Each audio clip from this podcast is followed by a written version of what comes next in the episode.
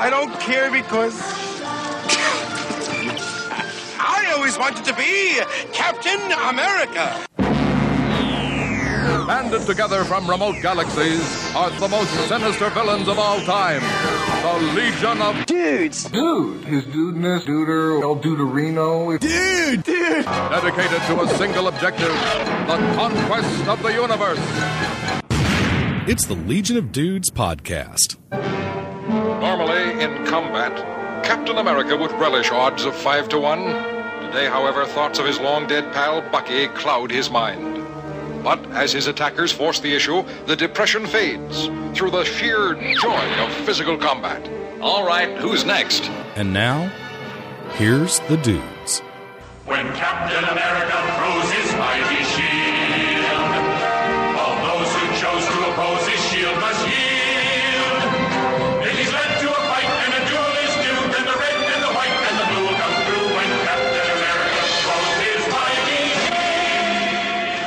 everyone, to the Legion of Dudes podcast. Today, we're going to be discussing Ed Brubaker's run on Captain America. We'll be covering a two part episode on what breaks down to be the Captain America Omnibus Volume 1, which is issues 1 through 25 of Captain America, including the death of Captain America.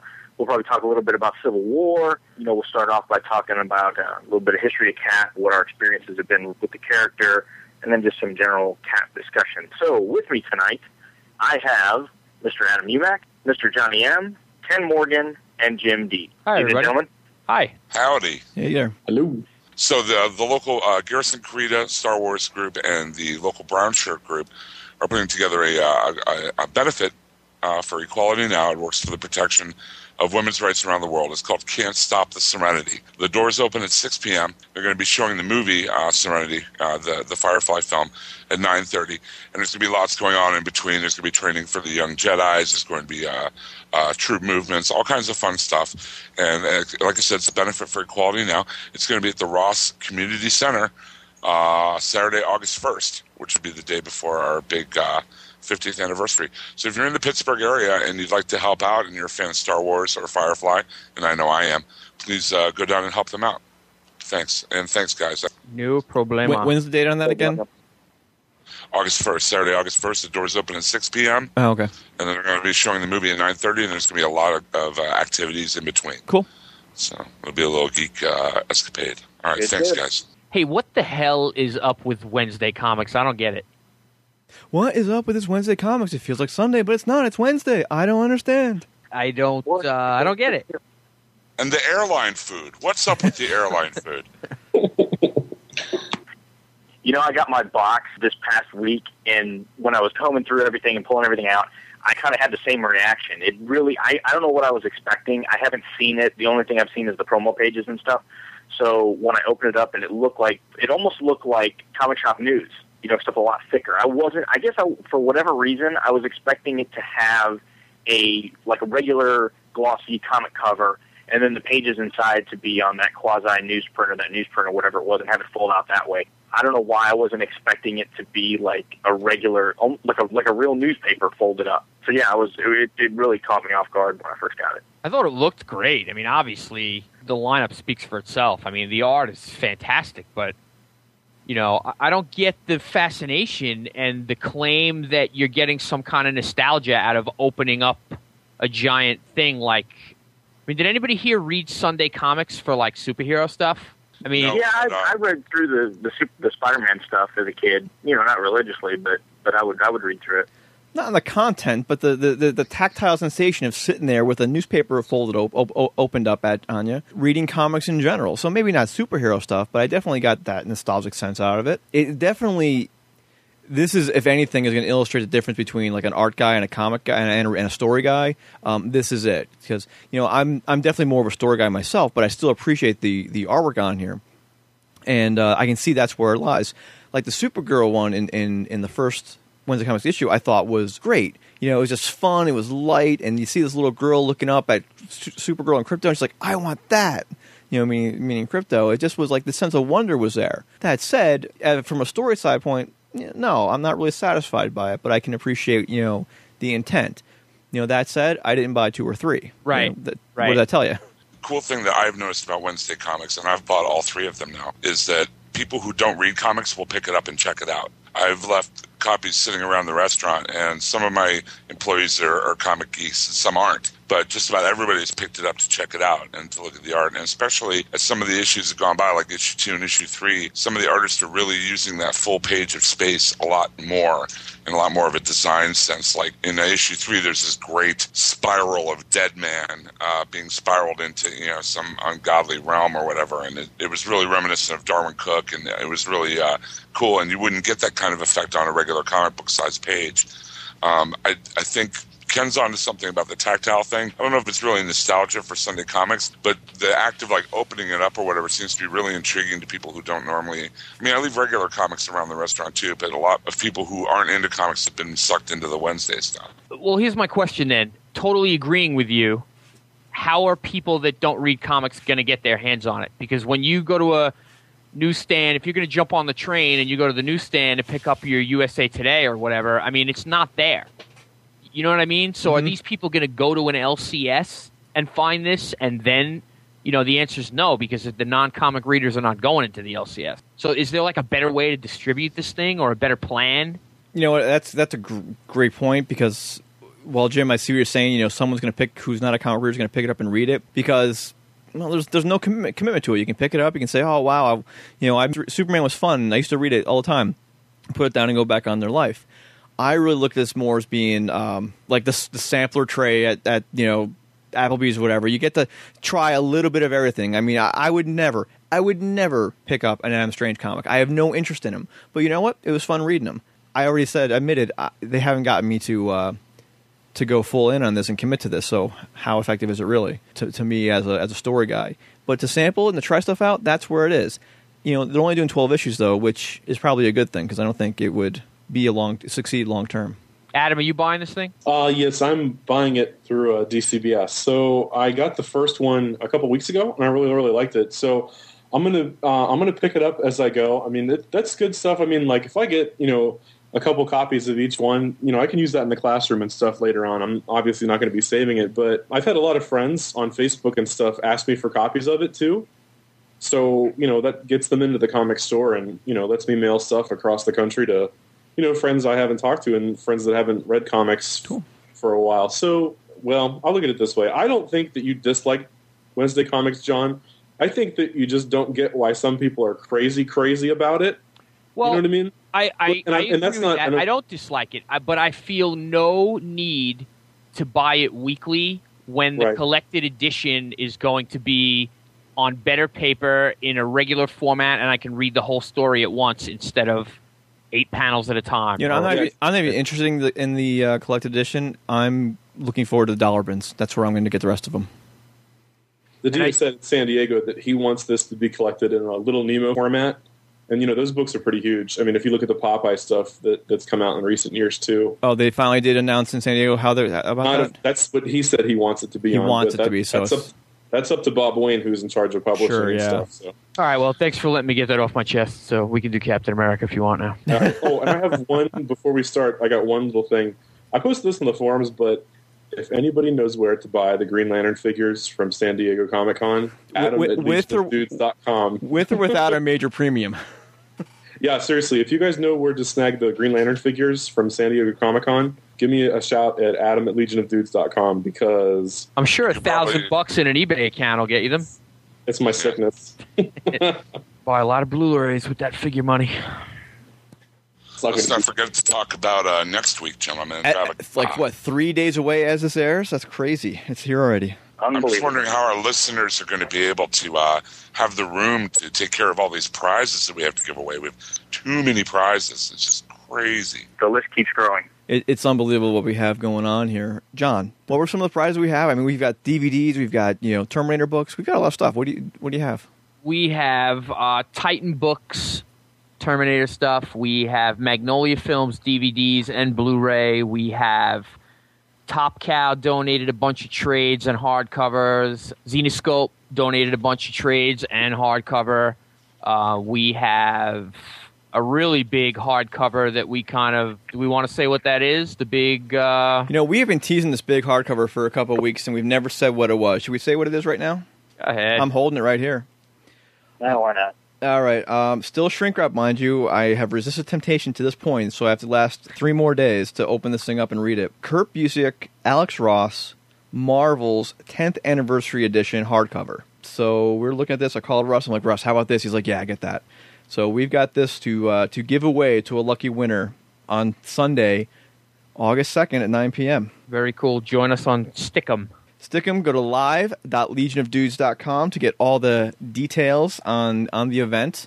Big, the best way and the best chance to win a prize from us is to call in on our voicemail line, which is, of course, 516 468 7912. You know, of course, just listen in and watch the proceedings live right on Stickam, live.legionofdudes.com. You can also leave questions for us for episode uh, 50 extravaganza on uh, thecomicforums.com and our um, into our forum, the Half Hour Wasted Legion of Dudes forum, and uh, leave us some questions for the dudes to answer on our 50th uh, episode. Congratulations, guys. Yeah, we're going to get to as many of those form questions as we can. Um, we're going to spend as hopefully spend more of our time on the phone with you guys as possible. Um, but when we're waiting for calls, we're going to pull out some of those questions, and uh, if you send send a question on the forums, your name will go into a drawing to win one of those prizes. But again, increase your chances by calling in yourself. Sweet. It'll be a hoot and a holler. And then we will self destruct and kick somebody out of the group. Somebody will die of alcohol poisoning. Yeah.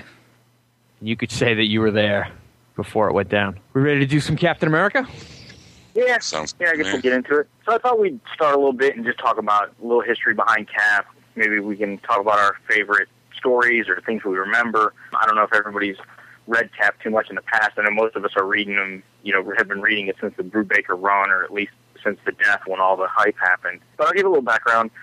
Of course, everybody knows Captain America was created in 1941. Um, it was released as Captain America Comics Number One from Timely, created by Joe Simon and Jack Kirby, and it ran pretty much throughout the war. And then after the war was over, it kind of kind of fell out of favor, you know, as most superhero comics did at that time. So it was then kind of resurrected back when you know Marvel kind of started up in the early '60s and the Avengers came about. It started up, actually took over from Tales of Suspense, which Cap was co-featured with Iron Man, starting with number 59, and then his it actually the title actually became Captain America with issue 100 and continued on through issue 454 in August of 1996. So for 354 issues, uh, 355 issues, I guess I should say, it was an actual Captain America title, and then prior to that, it was Tales of Suspense. But Cap um, had a big run of appearances in that book, along with Iron Man. The biggest run, single creator, really on that book was Mark Gruenwald, the ex-editor, um, the late Mark Gruenwald, I should say, who was writer um, on the book from 307 to 443, and then he was the editor prior to that. So he had a great run of issues, and the, these were most of these in the uh, 80s and then early 90s. I read a lot of these books. Um, the first Cap issue I have actually is eh, well, actually, I think I have one more from from in the 200s, but I, I had a stretch of issues starting with 307, um, and I just thought the writing was excellent. And Gruenwald brought a, a really, you know, more realistic, I guess, approach with Cap, and, and got into a lot of, you know, a lot of his interactions with, you know, the government and politics, and how he thought, you know, thought about his role and things like that. Brought in kind of the scourge, the scourge of the underworld character was involved in that as well. So I, I, I really like Gruenwald's run, and uh, you know, as I, as I go back issue diving, I've, I've decided I want to try and try and complete out that run of those of those issues because there's just a lot of really really good stories in there. So that lasted until '96, and then we had the the infamous or famous, I guess, depending on how you talk about how you like to talk about it.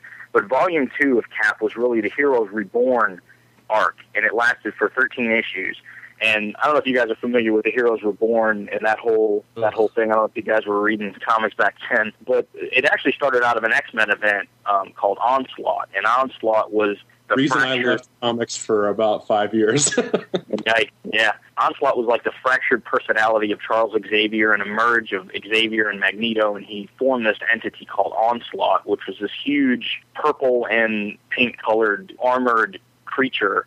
And all the heroes ended up fighting, and you know it, it, it culminated with the Fantastic Four and the Avengers basically disappearing at the end of that fight as they defeated Onslaught.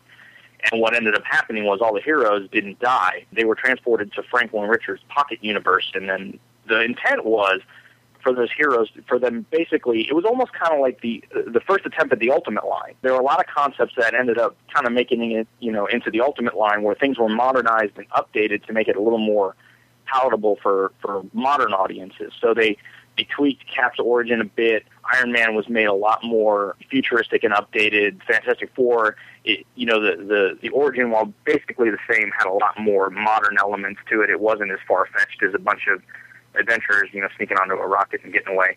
But the interesting thing about it was, and this was, I guess, at the height of the kind of the Marvel bankruptcy crisis thing going on in the late '90s, was Marvel actually farmed out the production of this of those four titles and the properties themselves to Jim Lee and Rob Liefeld. So, and I didn't realize it was it was quite that formal of a relationship. But basically, Jim Lee took Iron Man and the Fantastic Four and developed them through Wildstorm, and they were you know published and released through Marvel, but they were actually Wildstorm books. And then Liefeld took Cap and the Avengers, and and they were done through his Extreme Studios. So after six issues, Marvel kind of saw the uptick in in the sales because they actually at the time were fairly popular, and they tried to renegotiate their contract. And Liefeld basically had enough and walked away. And Jim Lee decided to to cave in and and you know take the renegotiation um, and continue on. And then Walt Simonson actually came in to finish up the Avengers. So I particularly wasn't a big fan of Liefeld's art on Cap. I don't know. It, I'm I'm not a huge Liefeld fan to begin with, but the way he portrayed Cap and the way that book was drawn wasn't um, really big for me. Um, I've got most of those issues. I've got actually most of all the Heroes Reborn issues. Excuse me, Russ. Is that yeah. where that is that where that now infamous shot uh, shot of Cap came from that Liefeld drew? The one where he basically gave him a boob job. Yeah, you know, I'm not sure if that was Heroes Reborn or not. I can't. I, I don't recall. I think so because that was that was the last. Well, other than the Heroes, the redoing that he did uh, recently with Jeph Loeb. But yeah, I think I think that is that is where it, it came from. Yeah. I just remember that cover to issue one, and just the way he draws faces. It just I don't know. Like there's too many lines, too many lines on the face. I've never heard of it, but I'm looking at it right now. We'll put it on the forum. It's it's pretty hilarious. Yeah. Heroes Reborn did not go well. No, it, you know it's funny. It, it kind of started off well, but didn't it didn't end well. And then you know finally all you know like most things do, they you know they they got back to to the Marvel proper, which started Volume Three, which was Heroes Return. And Mark Waid actually started off that run, and Dan Jurgens had a pretty good run on it, and that lasted for 50 issues. Then we got Volume Four, and John Cassaday did a lot of covers on that one. Dave Gibbons did a little bit of writing on on that arc, and then Robert Kirkman actually wrote the last arc for that Volume Four book. And Volume Four ended with the disassembled, the disassembled arc in the Cap book, which directly tied into the disassembled of the Avengers. Now, I didn't read the Cap disassembled. I don't know. Did you? Did you guys read any of the disassembled stuff? The Avengers disassembled. I read the Avengers uh, main book, and I I read too. I read Thor. I wasn't even. I wasn't even reading comics at that point when all that was going on. So no, yeah, no, I- neither was I, but I had picked those up in trade Okay. after. just the disassembled thing really like I mean, you see it going into Brubaker's run how disconnected Cap is. Here's this, uh, you know, they're the ones that found him, the Avengers, in the in the uh, you know frozen in the ocean to begin with. They've been his family and his home ever since he you know was brought into the Silver Age. And after disassembled, all that's taken away. It's all gone, and that's why we see a little edgier, a little harder edge Cap uh, as Brubaker begins his story. Yeah, and the you know kind of the the main you know crux for those not familiar with the disassembled, and this kind of leads into to some of the I guess the uncertainty and some of the you know turmoil that Cap is under when the you know when the Brubaker arc start started was there were all these kind of bizarre attacks and things going on um, with the Avengers and those around them. Hawkeye, you know, spoiler alert for everybody, by the way. Hawkeye was killed off, and in the end, with all this bizarre, there were alien invasion and all this bizarre stuff going on, and in the end, it turned out that the Scarlet Witch was behind the whole thing, and basically, she just kind of flipped out at the death of her children, quote unquote death. Um, and it turns out that her children, the way they kind of, it's kind of a retcon of a bit, the way they handled it was the children were created by the Scarlet Witch um, as magic. She it they weren't naturally you know born twins, uh, you know, kind of as we were led to believe. So she created them out of magic, and then they kind of disappeared and went and went away. So after in the aftermath of this all and the Scarlet Witch, you know, causing so much havoc and all of the physical damage and everything, Tony decided that you know it was time that the Avengers just dis, you know ba- basically disbanded, disassembled, and then you know we got and that was kind of Bendis' start. You know, it's kind of funny. Bendis started on the Avengers by destroying the Avengers, um, and then you know we started out with New Avengers came about, which directly leads us into the the group, you know Brubaker and Epting um, taking taking over. Yeah, and that's where I, uh, I I joined in. It was really it was Spider Man's inclusion that even got me to pick up New Avengers because you know I was starting to read Spider Man and a few other things at that point, um, but I wasn't really interested in in the Avengers in general. But when I heard Spider Man was going to be part of the team. Um, I started I started reading it at that point, and that was also the my only Cap fix I got. I wasn't reading Cap's individual title at that point, so I missed all of the this a lot of stuff we're going to talk about today. I wasn't even close to reading. Yeah, you know, I think we probably got back in about the same time. I I think, think we did. I think I definitely was picking up New Avengers from issue one, and I think I tried to start up Cap. I'm going to say Cap was like four or five issues in at that point, and I couldn't find the back issues. And I guess I was too lazy or didn't think to like, oh, I'll just start picking it up in trade, or if I even knew that trades came out regularly for all titles at that point. So then I just kind of gave up, and I stumbled back on it for 25 out of like real luck and then I just went back and bought all the stuff. The funny thing for me is my real attachment to the character came when I was a little kid. In the 70s, um, Jack Kirby came back to Marvel after uh, doing the New Gods for DC and uh, did a run on Cap. It's uh, Captain America and the Falcon. And uh, I, you know, I'd never seen art like that before, and it really kind of blew me away. Plus, I mean, here's a black superhero. It doesn't have the adjective black in his name. He's just the Falcon. I thought that was really cool and uh, that's when you know pretty much the extent of my cap knowledge, other than you know being an Avengers fan for as long as I have been. You know, Jim, it's funny you mentioned that. I um, I I wasn't reading a lot of comics um, at that point, but one of the um, older comics I have, and I remember I had this since I was a, was a boy. This is from like 1976. Marvel double feature, and I just thought it was funny looking back at this now because of all the uh, backups we're seeing now with uh, comics and the co-features and that. It's called Marvel double feature starring Captain America and Iron Man, Stan the Man Lee and Jack King Kirby, and this is the one um issue 19. It looks like uh, from this moment on, Captain America lives no more. Time to die, and it's just you know a 32 page comic, half Captain America, half is Iron Man, and uh, this is probably one of the first comics I've ever owned, and I, I still have it. It's pretty well beat up, but it's a uh, it's a reader copy to be sure, but it's it's one of the first ones I ever touched. Hey Jim, can you tell us like uh, the story about your Captain America page that you have, real quick? Yeah, sure. Uh, my uh, one of my good friends is uh, Joe Wos, who uh, runs the uh, and uh, the wedding gift that he gave my wife and I is an original Jack Kirby page from his run in the '70s on on Captain America. It's a flashback of him and Bucky, and it's signed too. It's probably the most. I don't know. It's my big. I, I, it's my biggest geek treasure of all, you know. But That's pretty awesome. I remember the cartoon too. I don't know when it was. I, I guess it came out in the '60s, maybe late '60s, when all those Marvel cartoons were coming out. But I remember Mhm. watching them as a kid with the with the corny uh, with the corny theme song that I will try very hard to work into the intro for this show. Uh, so maybe you've just heard it, but um, but that was a really good. That that was probably my first exposure to Cap. Like even when I wasn't reading it, I knew that he was the coolest Avenger. He was a super uh, super central and essential in um, the the Busiek and Perez uh, run of the Avengers too. Uh, previous to Avengers Disassembled, it just uh, I mean he's he's the rock of, the, the Marvel universe. If you think about it, he's I mean he's the as Batman, you know, the most skilled fighter in the in the DCU. I'd have to say Cap is probably the most skilled fighter in the Marvel U. And um, it's cool. We were just talking about Green Lantern and how um, this was retcon done right. You know, you take a character and you go back to the past. You don't change things, but you tweak them here and there. And uh, uh, as an overview, we see Brubaker do the same thing with Cap with the flashbacks and the uh, the different uh, uh, scenes. But the one uh, the one issue in particular where he gets finally gets the file on the Winter Soldier, um, things like that. He's doing the same kind of thing Geoff Johns is, but in more you know in, in his flashbacks and in just you know in the mind of the character himself. So it's interesting that we went from from GL to this because it's the same uh, kind of uh, job being done on Cap. Let me a quick question on that point. The, the current series right now in Captain America is dealing with um, the aftermath of uh, 25 and you know the return of Captain America and that.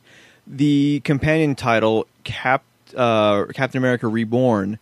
Um, we've been hearing a little bit on the internet here and there about oh they're just taken from uh, Rebirth over at DC between Green Lantern and now Flash. Ross or anybody, it seems to me more likely. Uh, what do you think that it's that old Heroes Reborn and the fact that Reborn's already been tied to Cap and the Avengers and to some degree, which is why they chose that that title for this this and and not so much a dig at, at DC. Coincidentally, it's, sure it's funny, but it just seems more likely that it's just a nod to the past. Would anybody agree or disagree? Yeah, I mean, Cap was created in you know what is it, Operation Rebirth.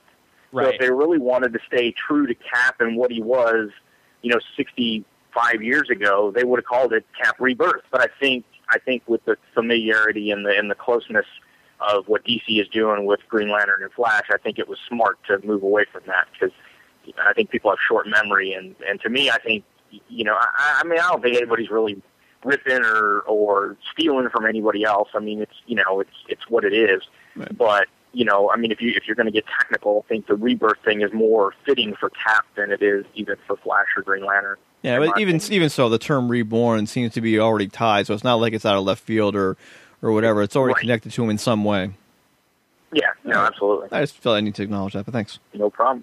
So I guess we'll get into the omnibus proper. What we'll talk about here is the first 25. But tonight we're just going to be discussing, you know, basically what amounts to issues 1 through 14, which is the beginning up until the, the actual arc called Winter Soldier, um, which was six issues that takes through 14. So the first arc is called Out of Time, which is pretty relevant to what's going on. Again, given what's happened in, in Disassembled, Cap is a little off kilter as this starts, and, and really Baker starts to get back to the roots of Cap ties and, and the folks that he's he's come in contact with over the years.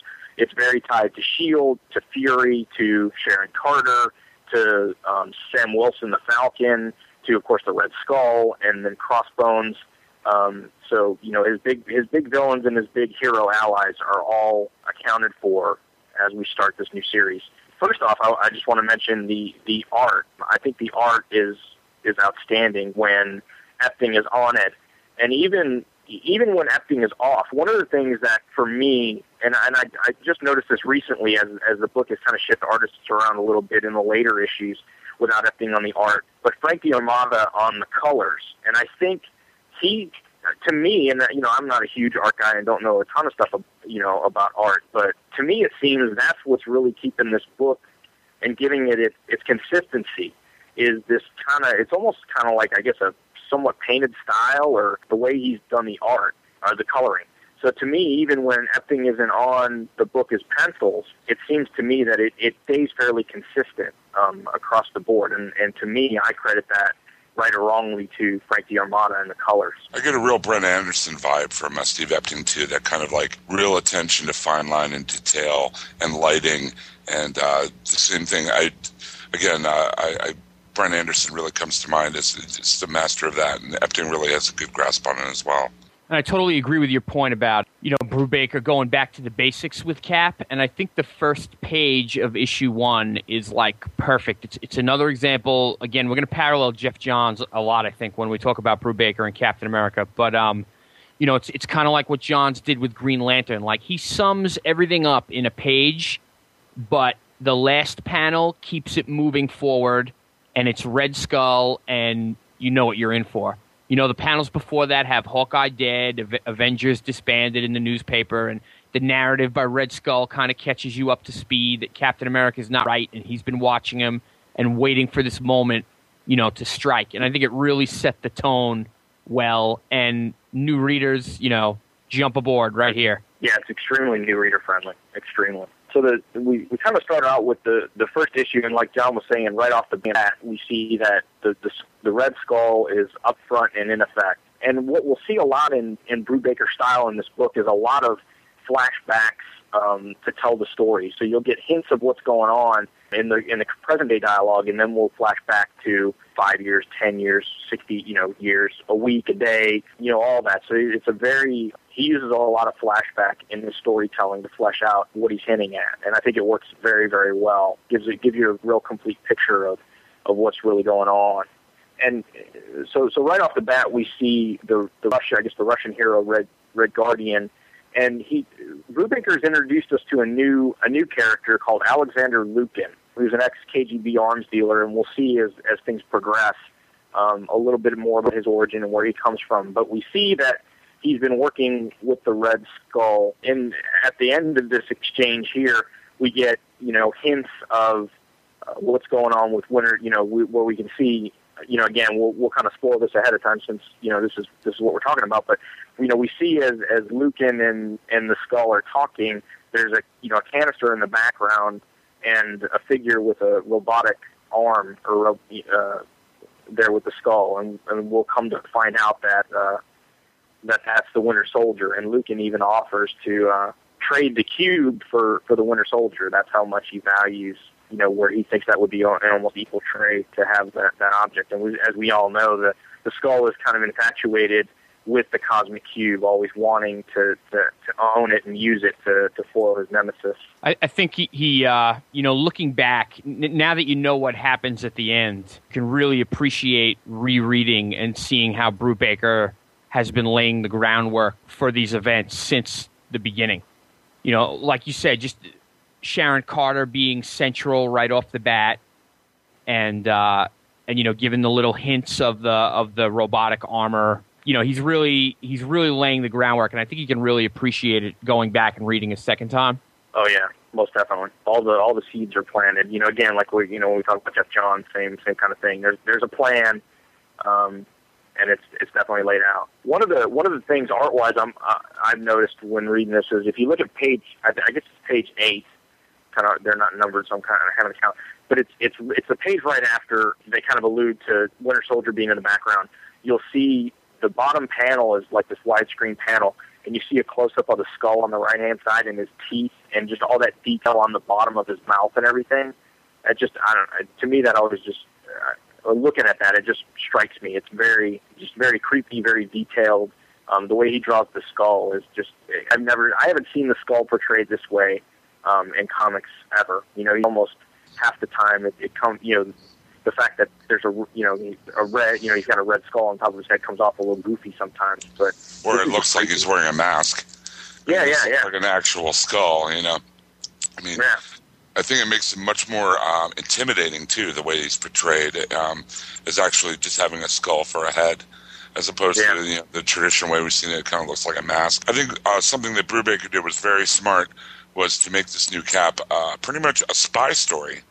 You know, yeah. it's not really you know, it's not co- you know cosmic. He's fighting supervillains, but they're they're villains that are from his rogues gallery that move in his circles, and it's very much uh, got that Bourne Identity kind of flavor to it. Um, as far as you know, the the fast pace, the the double dealing, the layers within layers, the plans within plans, and I think it was a smart choice for Brubaker to go that route and make it more of an espionage tale. Just a quick question for uh, from the new guy here, because uh, I again I haven't read this past or previous to twenty five. Uh, now this is the real Red Skull at this point, right? Because I remember when uh, Jim, when you mentioned wearing a mask and that, the the later issues I've read, not to give too much away, but you know, we're going to get there eventually. It is a guy with a mask. It's not. It, it's the Red Skull's spirit or essence or soul in another person. So, is this at this point? This this, this Red Skull is actually um, the original Red Skull, but I believe in a clone of Steve Rogers' body. I mean, we find Yeah. out in a scene later because you get a DNA sample from Cap, not to spoil ahead or whatever, but when they find the Red Skull and they have to uh, uh, check it against Cap's DNA to make sure it's really him. Okay, but this is an actual Red Skull, though. This isn't a mask because, like I said, it, it is a mask later on because No, it's a different person. an, this is an actual skull. Okay. And what an ending to the first issue. You know, if you if you're feeling like you know, I was excited to see the Red Skull in this new kind of portrayal. You know, not goose stepping and, and goofy because that's the last way I remember him. And so, if you if even if you weren't excited about this new version of the Red Skull, and some people might have been saying, "Oh, here we go, same old Captain America, Red Skull again." I mean, here he is shot on the last page. So again, it, it's something for everyone. You know, you know what I mean? Yeah, yeah, that came to me. That came totally out of left field. Again, to do that in the first issue, wasn't expecting that at all. No, it's kind of like a heads up. It, gives you that Sopranos feeling. Like it- it's a heads up in terms of like anybody can die at any time, so pay attention. Yeah. Well, then the the whole concept too of the of him having the cosmic cube, but the cube is flawed. You know, it's it's not a, at this point it's not a complete cosmic cube, which you know who knows what kind of havoc um, you could wreak with a with a mostly complete cosmic cube. But again, I thought that was that was a, a neat choice too. Was to start it off with you know with the skull basically having his object, but not having his object. And is there any background? Did he just kind of pick this up out of the blue, or do we know what happened to the cube or where the Red Skull was? He alludes to being in a cell for a certain amount of time. So was he caught somewhere, or did Brubaker just kind of leave that out and get to? I'm not sure. You know, I, uh, unfortunately, I haven't read any. You know, it's been a while since I've read Cap with any kind of regularity. So, as far as exactly where the Red Skull was up to this point and what's been going on, I'm not sure. I'm assuming that you know, Noah Brubaker, he's pulling something from what led directly up to this or what the previous encounter was with the Red Skull and, and moving forward with, that. As we move forward and move on to, to issue two, we see that, you know, again, Brubaker's going to take something old and twist it around a little bit.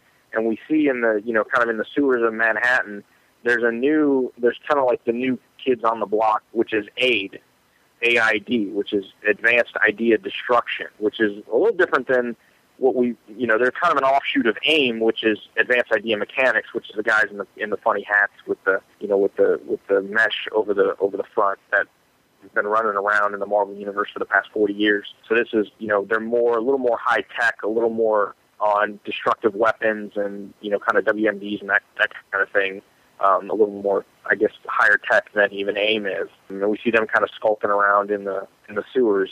We get our our first glimpses here of Crossbones, who is the old Cap villain as well, who grew um, another. This is a Gruenwald creation from the '80s, and he he doesn't have any superpowers. He's just kind of a big guy, master combatant, and somebody who's kind of played Cap over the years since he's been um, introduced into into Marvel continuity. He's had run-ins with Daredevil and some of the other characters.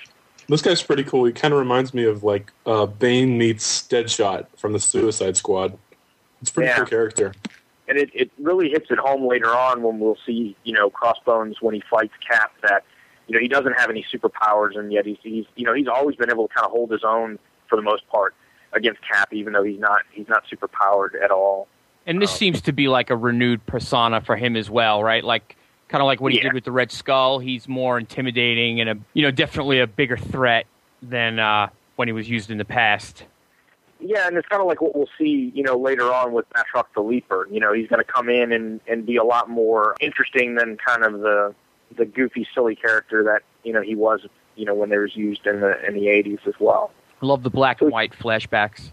Sorry. Yeah, yeah, no, I I, love, I love how they they do that, and then the, you can even see kind of the art style. It seems to you know changes up a, you know a little bit, where it's it's a lot more in that simpler style, the more uh, I guess almost a more cartoony style when they when they flash back a lot. And you know I don't know if the color you know the, the black and white has a little bit to do with that, but even later on we'll see that on color pages where when they do the flashback, it's decidedly different art style than than in the, with the current tale. But we see that that Cap is having these visions and these dreams of what's going on, but he's remembering things, and and, and that's not the way they happened. And this is going to you know continue on, you know, as as this book goes on, where he's it's almost like he's he's kind of cracking up, and you know, Fury even uh, starts to suspect that maybe it's causing him some grief and you know, until the Winter Soldier kind of comes into the into the picture, Steve is almost a suspect in in some of what's going on around, you know, with people being assassinated and killed and things like that. It, it's it's kind of put everybody on on edge, um, and causing Cap to be a little more quiet and subdued and distracted than he normally is. His you know focused, um, alert self. it's uh, it's cool that uh, Brubaker plays up this aspect in the Out of Time arc. That you know, for Steve Rogers, the 40s were just a few weeks ago because he had, he was uh, in suspended animation for the entire you know for the long time that he was, and uh, him flashing back to that would be like us remembering a month or two ago. So I mean, it really emphasizes that Cap is a man of two times and how haunted he really is about. Um, the people that he's lost along the way and a lot you know the mistakes that he's made and i think that really just underscores everything that happens in the winter soldier arc Yeah. So this is where we get to where we were talking about earlier too about them using um, Cap's DNA. So they kind of brought him in there, and he knows right away why you know why he's there because they need a DNA sample to ensure that it really is the skull and that he's dead. And again, Fury seems a little suspect of you know his his motivation. But you know, again, we get this almost as Jim mentioned, this spy thriller espionage aspect to it, to where you know it's all about uncovering clues and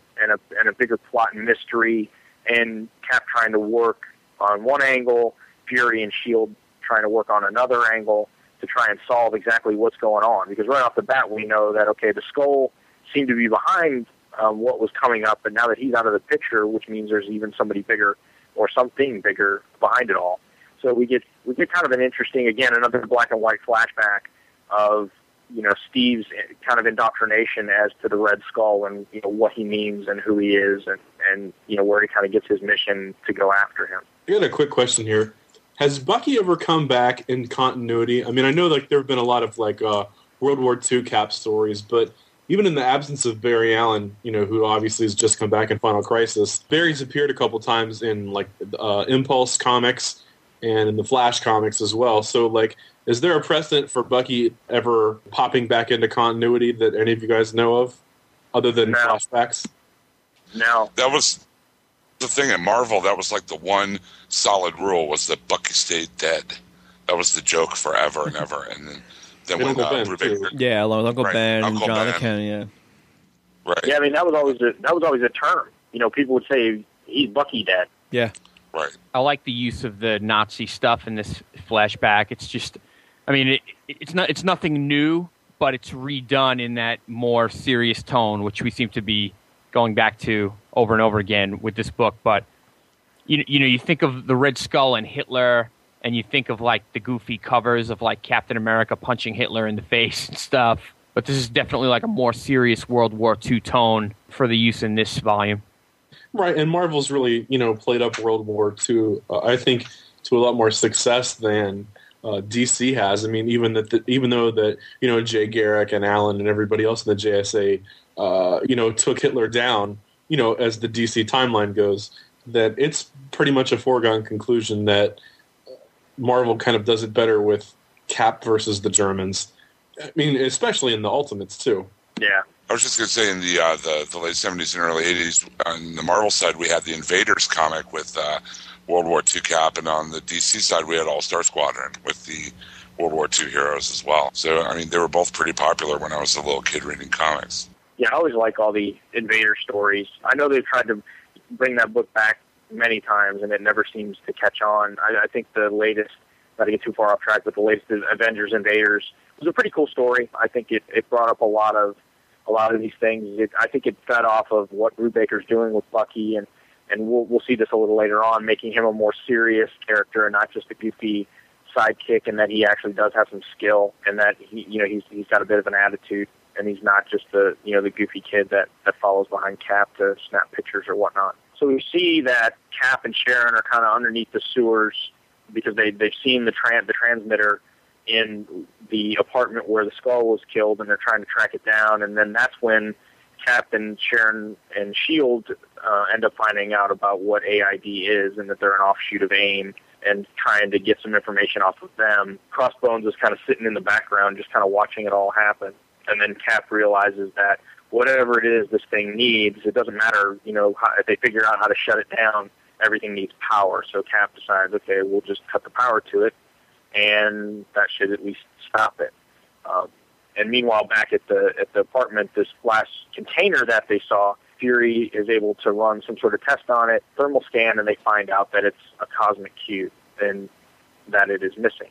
So then at the very end of, of this one, we get Crossbones coming out of the sewer, takes his mask off, and you know, kind of relaying to whoever it is he's talking to. At this point, we don't know that the skull is dead, and that you know this part of the the plan is uh, no good, and that they should move on to, to what's going on in Paris and the other location. there's some interesting things going on here, you know, in the undertones. You have um, Captain America, he has a line somewhere here when they're in the apartment with Fury. Um, he's kind of like staring off, and I guess Sharon uh, approaches him and asks him what's wrong, and he. Cap says something to the effect of, you know, I was created because of the Red Skull. Um, and it's done with in the background. You could see the Red Skull's chalk line on the floor with the blood. It's kind of like a Batman and Joker moment. They Mhm. kind of there's this parallel or there's a connection between these two characters, you know, and Red Skull's a clone of Steve, and and Steve was created to stop the Red Skull. So you have that kind of undertone going on, and then you also have the fact that when Steve and Sharon head down into the sewers by themselves, Steve confronts Sharon, saying, "You know, I know you and Fury are up to something. I can see the way you guys are looking at each other." And Sharon kind of comes uh, true that Fury thinks that Steve might be the one who killed the Red Skull, and that Steve is hiding it. So you have some interesting like undertones to the story. And again, it kind of plays into that whole espionage, you know, thriller concept where, you know, that's you know what happens in a spy, in you know, typically in spy movies is everybody starts to distrust everybody as to you know what's going on, and and everybody's trying to get at the truth. Plus, I mean, if Brubaker is willing to kill off, you know, Captain America's main villain in the very first issue of his run, I mean, it wouldn't be too far out of line to think that he could have had Cap be the killer as well. I mean, somebody to do something so ostentatious in their first issue of their run, it could be up in the air. I mean, we don't really know at this point if Cap did kill the Red Skull. Right. And the way they kind of acted him, they have him acting kind of nutty in the beginning. It's almost like you start wondering if it's kind of like a schizophrenic type thing, like he did it and he doesn't remember. You know, because they have the whole thing where his memories are different. They're not the way he remembers things happening. So you, you get that feel that maybe it could have been him and he doesn't know. And then with the whole, you know, concept of the cosmic cube, you know, in the back of, of my mind as I'm reading this, it's okay, is is he being manipulated specifically? Where the cube is either manipulating him to kind of fuzzy up his memories or, you know, what's really going on. As we roll on to issue three, again it kinda you know, we kinda get it get this concept of there's something not right with Steve and Sharon starts to point it out. You know, Cap has another flashback of a memory of you know, of himself being shot. This time we've got Baron Zemo into the mix. So again, another one of those old timey villains from the World War II era that Brubaker has decided to bring into the fold. And again, the memory is not as Cap remembered, um, and it's you know again it's causing him to kind of space out. So it just kind of accentuates what we've been talking about, where you know, this craziness is, is is going on, and he feels like he's losing his mind, and those around him are are a little distrusting of him. So they kind of moved on to London. That's kind of the next spot um, where they think this this terrorist, this bombing is going to take place. They find more of these aid agents that have kind of bit the dust, and then we get on I guess it's page ten on issue three. I love the they, and I I, I can't recall that I've seen this um, lately, but we get back the concept of Nick Fury's flying car, and I just thought that was just too cool to, to see what looks like, I guess, a standard Porsche with the wheels flipped down, and, and we get back to the flying car. So We're almost there. I'm telling you, they're coming for real. uh, And since you mentioned that sequence, I guess you never get tired of Cap diving out of things in the air. nope, with the shield on his back. Right. That's just like an iconic image of him jumping out of planes, helicopters, anything that's in the air, and he takes that dive and lands like with the forward roll and keeps running. hmm I just noticed. Did he have then that? get- Did he have that belt of pouches on earlier panels in your other books, or just in this panel? I think that's from Liefeld's run, all those pouches. I know, but he's actually got him on. That's what's just killing me. Yeah, no, he kind of sort of does in earlier on, you know, but it's just a standard belt, and then yeah, you see it later on. More, you know, it's more become more synonymous with the ultimate, you know, version. I like the pouches personally. It's funny because he doesn't shoot a gun and he doesn't use a knife. You know, like what's in the pouches? A fruit roll up? You know, like I don't I don't know. It's not like it's not like Batman where he's got like right, you know right. everything. He's not shooting smoke bombs at anybody or anything. I mean, he really just is hand to hand combat and the shield. Well, according to page 12, it's some sort of uh, proximity mine or something like that that he pulls out of that pouch and sticks on that Oh, yeah. that he Oh, yeah, look in. at that. Yeah, he, he's actually reaching in there. There you Right. go. yeah, yeah, Awesome. into the swan dive again- off, off the uh, explosion. yeah. Which again, you know, this, you, know, they're a little concerned about Cap, and this is something that's almost very non-Cap like, where he's crashed this, you know, thing onto, you know, regular cars in the middle of a London street, um, in the middle of the day. Yeah, almost Um, almost again, he's kinda- unconcerned about that. He's more interested in stopping them than the collateral damage. Yeah, yeah, yeah. Which is very, like I said, very uncap like. So I think it's it's going to feed into to their, you know, everybody's questioning and him questioning himself um, as we go on. And then of course we get the the bucket heads, we get the AIM soldiers finally making their appearance. and they're kind of like a red herring. Uh, it turns out they're just here to um, reclaim their stolen aid property, and then Sharon meets up with him, and then they kind of have you know Sharon and, and Steve kind of share this moment in London on the street at, at the end of the issue or towards the end of the issue. And then Cap, of course, has another flashback where he kind of relates, you know, what it was like being here. Well, I guess they're in Paris, but relaying what it was like um, at towards the end of the war when they defeated the Germans and how he kind of associated himself with the, you know, with the the French resistance and, and the good works that they they were doing and, and all that. So it was just kind of a reflective moment for those two, moment for them to kind of just stop and get a little closer. Then, of course, we get another. You know, this the end of issue three here is almost similar to the end of issue one, we take a long-standing Cap character. This time, we're just outside of Pittsburgh. Jim, does that diner look familiar to you at all? Uh, not so much. No, sorry. um, I guess it's a bar, not a diner. But we see Jack Monroe having a beer. He steps outside. Somebody calls over to him, shoots him dead in the chest, throws him in the trunk of a car, and gone. So again, we we're three issues in, and and we've had two pretty long-standing Cap uh, characters, one a villain and one a hero, killed off at the end of the issue. Plus, we see this all building towards something. We see Red Skull killed. We see Jack Monroe killed. In the next issue, we see the graves desiccated of the other two men who had been Captain America in Steve Rogers' absence. We know that someone, this is a message for him. You know, and Cap says something like that along the way, too. He's like, no, this was meant for me as a message for me, you know, because, I mean, who else would know these things, know who these men were, and, and who else would care? You know, the uh, the Nomad. I know we have we have an issue coming up with like the um, secret history of or whatever, but was a uh, an identity that Cap took uh, in the '70s. I think under the Roger Stern run before Gruenwald took over, uh, where he had become disenfranchised with America and uh, the people that ran it, and uh, decided to take the flag off of his uniform, and he became the Nomad, uh, basically traveling around the country trying to find America, and um, well, as we see in the upcoming issue, it didn't work out. That identity doesn't work out so well for the other nomad. Yeah, and he Jack Monroe's kind of had a bit of a convoluted retcon history, as we'll see. Um, that we'll, we'll talk a little bit more about the, the, the there's an issue that focuses on him, but you know he's basically the the Bucky of the of the post World War II era, and we'll get into to his issue coming up down the road here. But it, issue four starts, and Nomad has been revealed as the killer of the Red Skull. They found the weapon used to assassinate the Red Skull, and it's got Jack Monroe's prints all over it. And there's uh, at this point, Fury's wanting to keep it secret from Cap because of all the things that we've talked about over going on over the last few issues. You know, he's still a little distrusting, and I think he's still afraid that he's acting like a bit of a loose cannon. And you know what will you know what he would do if he found out that you know a he wouldn't believe it, but you know for him to find out if uh, that Jack was implicated, what that would do to start the issue, we actually get a little bit of foreshadowing where we see Lukin and his assistant drive up to the Roxxon Oil building, and you know what we'll come to to see as as Lukin's uh, corporation going to take over Roxxon Oil, which has been a big, you know, kind of one of the big players in the Marvel universe as far as corporate, you know, corporations go. You have Stark and Roxxon, and you know they're kind of the, the biggies um, that have been around for a long time. I just wanted to say that um, four is the issue that was out when I took a look at Captain America. What I'm getting at is the cover of four was like amazing to me.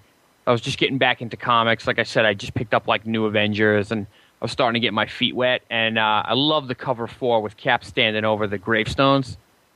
Um, and it made me really want to pick up the series. And I, at this point, you could not find one, two, and three. So I kind of fizzled on the idea of not being able to go back and reading the first three and picking it up at four.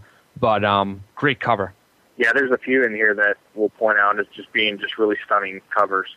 And I, you know, I think it gets back to, you know, I think a cover can, you know, get you, you know, Ethan Van talked a little bit about this on the Half Hour Wasted episode on his interview about being, you know, the emphasis and the focus of a cover and what it could do for a book. And I think, I think in this, um, in this series, that's definitely true. We kind of move back, you know, getting back to four, we see Cap has shown up at Arlington National Cemetery and William Naslund and Jeffrey Mace, their graves have been desecrated. You know, we get a little bit of history behind them, but ultimately, you know, he fought kind of beside and, and somewhat against these guys during World War II.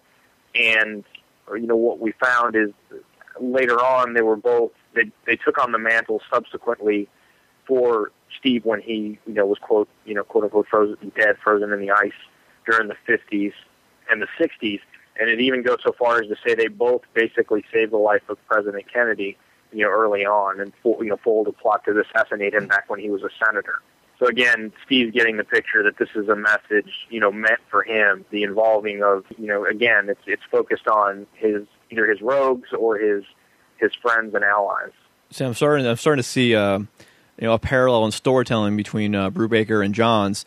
You know, we've talked before with Green Lantern and Flash Rebirth how Johns has always has brought in everybody from their respective heroes who's who's been involved, both their heroes and their villains. All the speedsters, in case of Flash, for example. And now we're seeing the same thing with with Cap. We're touching all his villains one by one. We're touching all of his uh, his counterparts, be them alive or dead.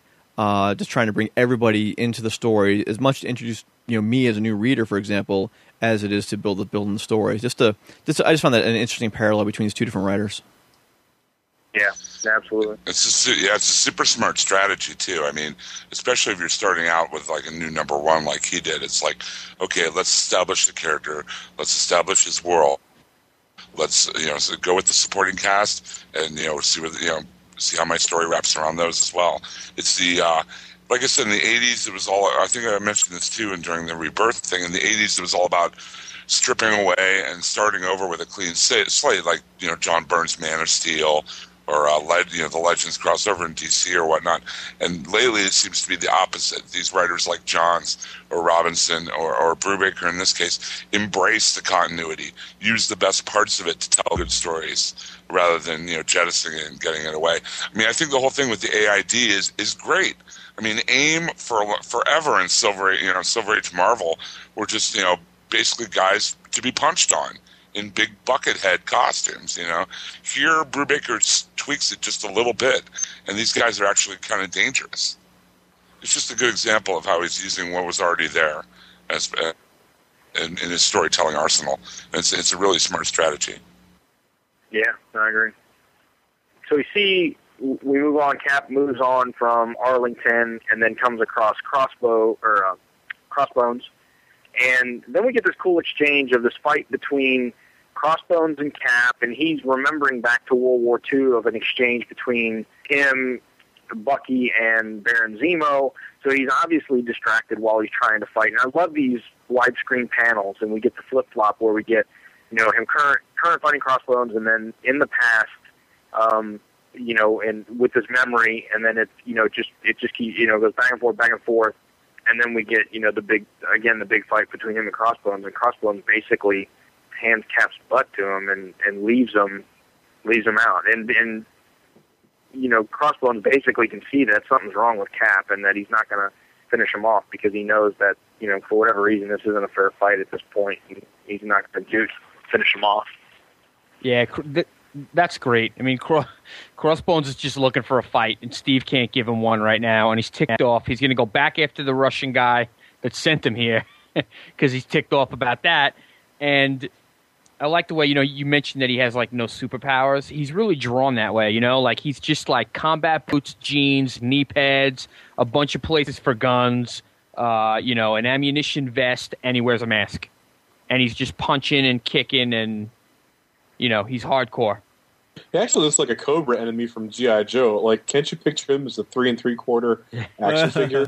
Destro. No, seriously, like he's with Oh, yeah. like you know Major Blood or Zartan. Nice. with the kung fu grip.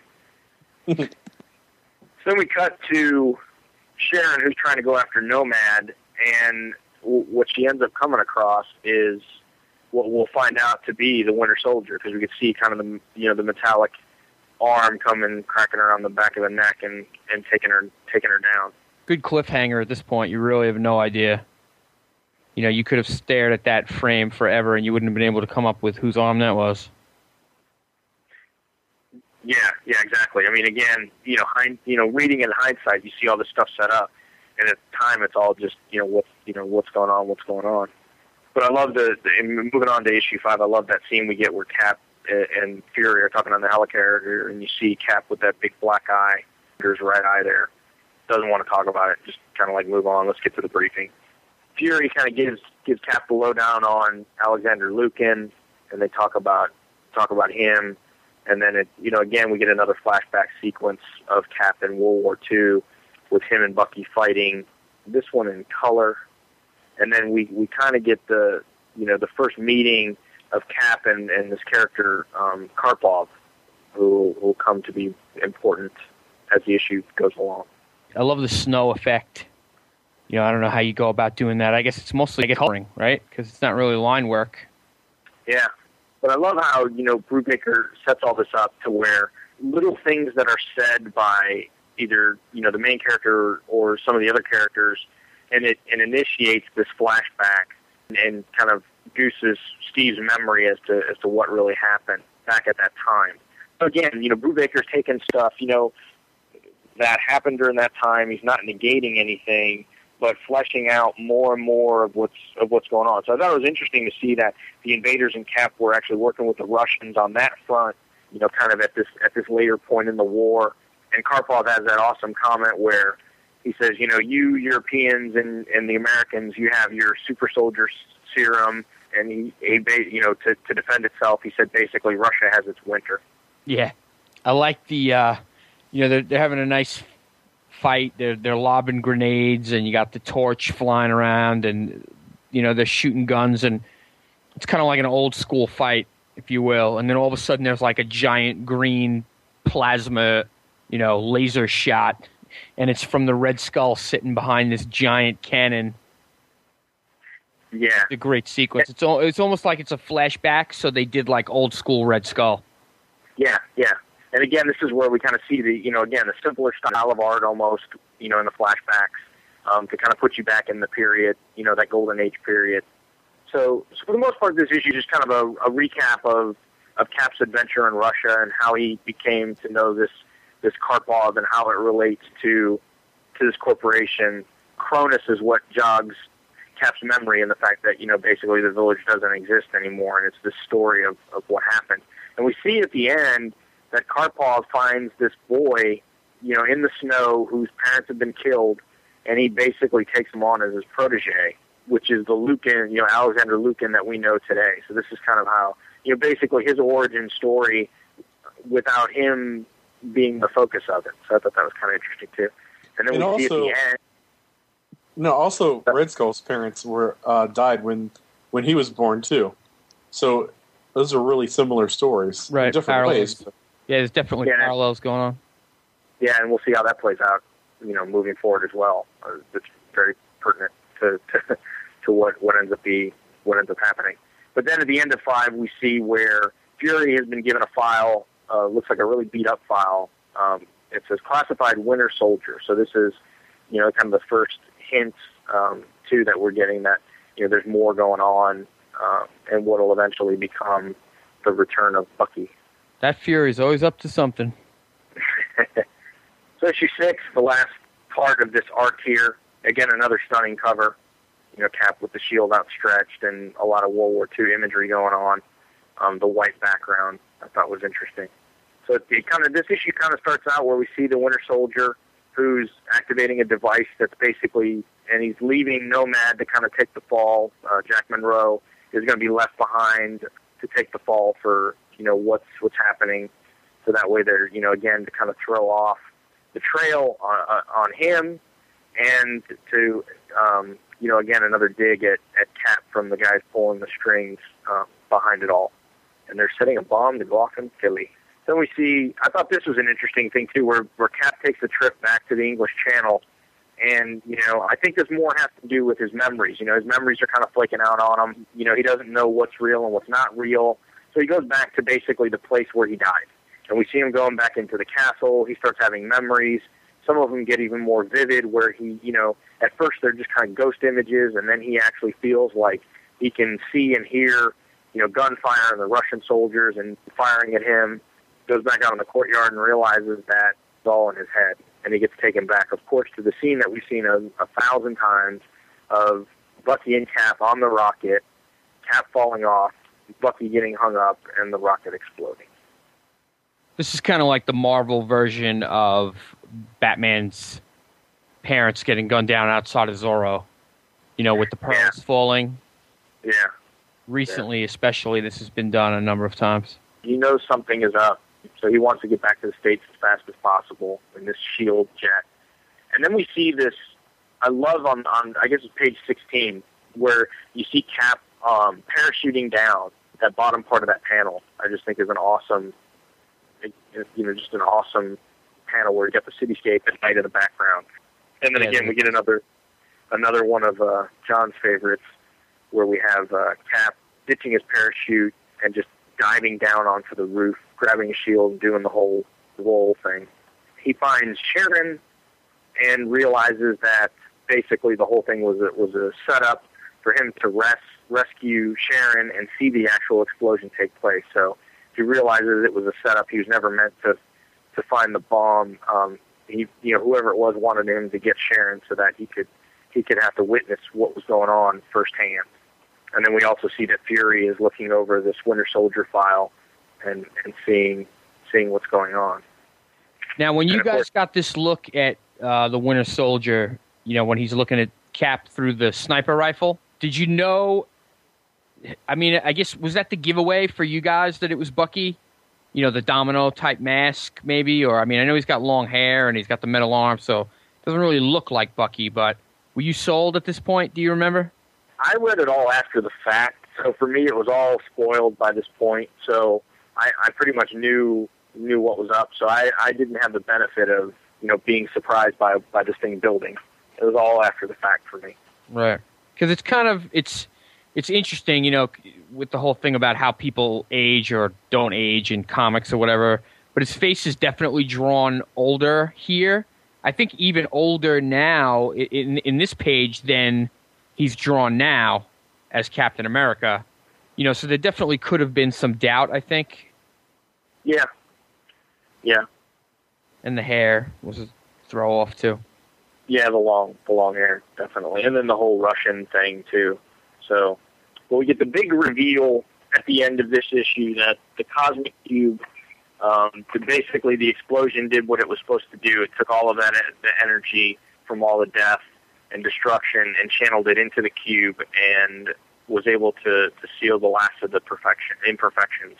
And we see Lukin holding up the cube, and it's been reassembled. Now, earlier we mentioned um, it was a, it was a cosmic cube. So, is there more than one, or is it just interchangeably the the cosmic cube as opposed to a cosmic cube? Well, I, there are, there are more than one. They mention in this issue that it was a cosmic cube, basically create. I forget wh- which issue it was, but they mentioned that it was a cosmic cube created by this AID. So I don't think this is a, a cosmic cube as we as we know. I mean, they pretty much retcon the Beyonder into being a either a shard of the cosmic cube or a, or another cosmic cube, and there there was a cosmic cube around as well. So I think at this point there are at least a couple few of them floating around. This one, it seems to me, is a little more um, maybe artificial or not quite as uh, you know maybe not a full cube as we're you know as as the, do it the your- real deal. Do it yourself cosmic cube. Yeah. Yeah, yeah, It's like IKEA. You get all the instructions Yeah. and you put together. yeah. You got to put put it together through death and destruction. So so issue seven is a sad issue. Um, we basically it's kind of we, we take a little bit of a break between arcs here, and this issue is titled it's called Interlude: The Lonesome Death of Jack Monroe, and basically this is we again you know a way of bringing in a character and setting him up and giving a little backstory, new you know again to keep that new reader friendly thing. So somebody coming in here would have enough history to to understand who this character is. So again, like we've seen in at things run, we start with a year, you know, one year ago, and we find out that um, Jack Monroe has gone to see Dr. Jane Foster, the Dr. Jane Foster um, of Thor fame. So I guess that answers the question of has she been Yeah. um, seen as a doctor prior, She- but uh, working with the Avengers. So we find out that that Jack has cancer, um, and this is one year ago, and her comments are basically, well, it could have been the super soldier formula because he had been exposed to it as well, but the Vita rays didn't take and all that kind of stuff. Or it could have, you know, be one of, you know, any other hundred thousand things that he was exposed to or had to deal with over over time. So you know, this issue just kind of recaps the fact that he was the Cap or he was the Bucky during the you know basically the Cold War days after you know Cap was thought dead. Him and and the actual other Cap were basically put into cryostasis and brought out when needed, which is kind of funny because that's basically what you know what happens with the Winter Soldier. Then he comes out and and takes on the Nomad identity, and it's funny how he you know obviously this guy's got a lot of hangups. He's not had an easy life. You know he talks about you know he's never the first anything. You know he was the second Bucky. He was the second Nomad. He said hell I couldn't even be the first Scourge. Where Scourge was the, the, the they had a big thing in the 80s. It was called the Scourge of the Underworld and it was a way to Marvel basically went through and killed off a bunch of like Z level villains, and it was always Scourge that did it. So the big the big thing was always who who was Scourge, um, and it ran for for quite some time. So um, Monroe took on the identity of of Scour- the second Scourge by scavenging a bunch of alien technology and using it, um, you know, to kind of to kind of be vengeful. So it turns out he he he has his, his daughter has been um, adopted by some, I guess, better parents, or, or I'm not sure what the specifics are of that. Um, and he he finds out that there's basically some folks dealing drugs in the neighborhood where his daughter goes to school and his daughter lives, and he's going to make it his life's mission now to track down these drug dealers and get to the actual source of the problem. And as the months go by, it's basically his reason to live. So as he's dealing with cancer and illness and sickness, he's he's just trying to get you know get to the bottom of who these drug dealers are and put a stop to it. So I found it interesting where you know basically the end of this issue is where we is where we left off at issue three, where he's right on the cusp of finding out who it is, and then um, along comes someone and assassinates him. And I thought it was really interesting that the he sees the person that comes and shoots him as Bucky, and not as at, at this point it would have been the Winter Soldier. So I thought it was I thought it was interesting when when you know the, the that panel exchange goes back Monroe, and he turns around and he goes, "Don't do I know you?" And he, and and the character goes, "No," and then boom, you know, he gets blown away. Yeah, that that was really cool. I, I like the way they um they filled that gap in and gave you his perspective. And Brubaker, it's kind of becoming I don't want to say his mo, but I know he did it in Iron Fist as well. He'll he'll take a break in the action and throw these back stories in, but he always gives you something in them. You know, like if you throw them away and get frustrated that ah, I wanted to read, I wanted the story to continue to move on, you know, and, and you kind of maybe skim through it or whatever, you'll miss an important piece. And this pretty much, if you didn't know already, this pretty much tells you that, you know, who the Winter Soldier is. Yeah, yeah, exactly. A very very big visual visual clue right right there. Right. Issue eight. Um, this is the beginning of the Winter Soldier arc. Um, there'll be a little bit of a break in between in issue ten that we'll cover real quick with uh, House of M. But this is kind of the, the meat of it. I think at this point, if I'm not mistaken, when when this Winter Soldier arc started, there was a lot of speculation or worded leak that Bucky was coming back, if I, if I, if I recall. So I think at this point there was a lot of buzz going around um, about this, this being the arc that brings Bucky back at, at this point. So it kind of starts out, you know, in the English Channel. Um, in 1945, there's a Russian sub floating around, and we see this. I guess that's Karpov that that's in the sub, and they're they're kind of floating floating around, seeing what's going on, which is pretty much the the key to the issue where we'll start setting up what exactly happened to Bucky, and then we cut back to Fury, where he basically tells him that that Bucky's still alive, and that what what ends up being where they they found the file on this thing called the Winter Soldier, and they're tracking him through different periods of time, and, and they can see him. And then we we flash back to the previous night with the bombing in Philadelphia, and Cap trying to do a rescue, fights some of these AIM soldiers again, and then we see this uh, the Modoc squad come in, which are a bunch of robots, um, which I'm taking as a riff off of uh, you know the, the old head MODOK. That's a great scene. He's got the guy like by the throat. You know, bringing the Modoc squad. You've got two seconds to tell me what the hell that is. the guy, the guy coughs it right up. Cap says, "You, you guys never quit, do you?" Yeah, military operatives designed only for combat. Uh, everything's got At it. least there Everything's wasn't an a bunch of one. I was gonna say, at least there wasn't a bunch of giant heads on chairs in it. Yeah, dude. When I saw that, I thought that's exactly what it was going to be. they're very similar to OMACs in some sense, you know, with the with the red eye and from DC. But then we get the briefing of Fury where he just kind of lets you know Cap know that these are photos and and they, they're taken at different points of time, and that there doesn't seem to be a whole lot of aging going on. And then of course we get towards the end, and Cap comes face to face. So even though he doesn't believe what Fury's saying, in the flashback you can see where he's face to face, and he says Bucky, and then Bucky says, "Who the hell is Bucky?" And then of course something big collapses. Cap turns to look around, and he's gone. And then, you know, of course, he tells Fury he doesn't know what he saw. So he's, you know, very conflicted, but he knows, I think at this point, you know, he knows in his heart that it was Bucky.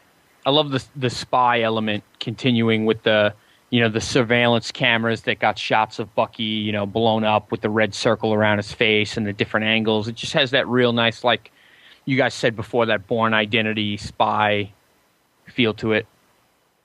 Kind of like the Jackal, you know, he's like, you know, the Winter Soldier is kind of this myth or this guy that may or may not exist, and he's been seen, or you know, but never detailed photographs of him exist. You know, they think he's been here and they think he's been there. Nothing concrete, but you know, it's somebody they kind of tracked as like a person of interest kind of thing. So I thought that was that was kind of cool.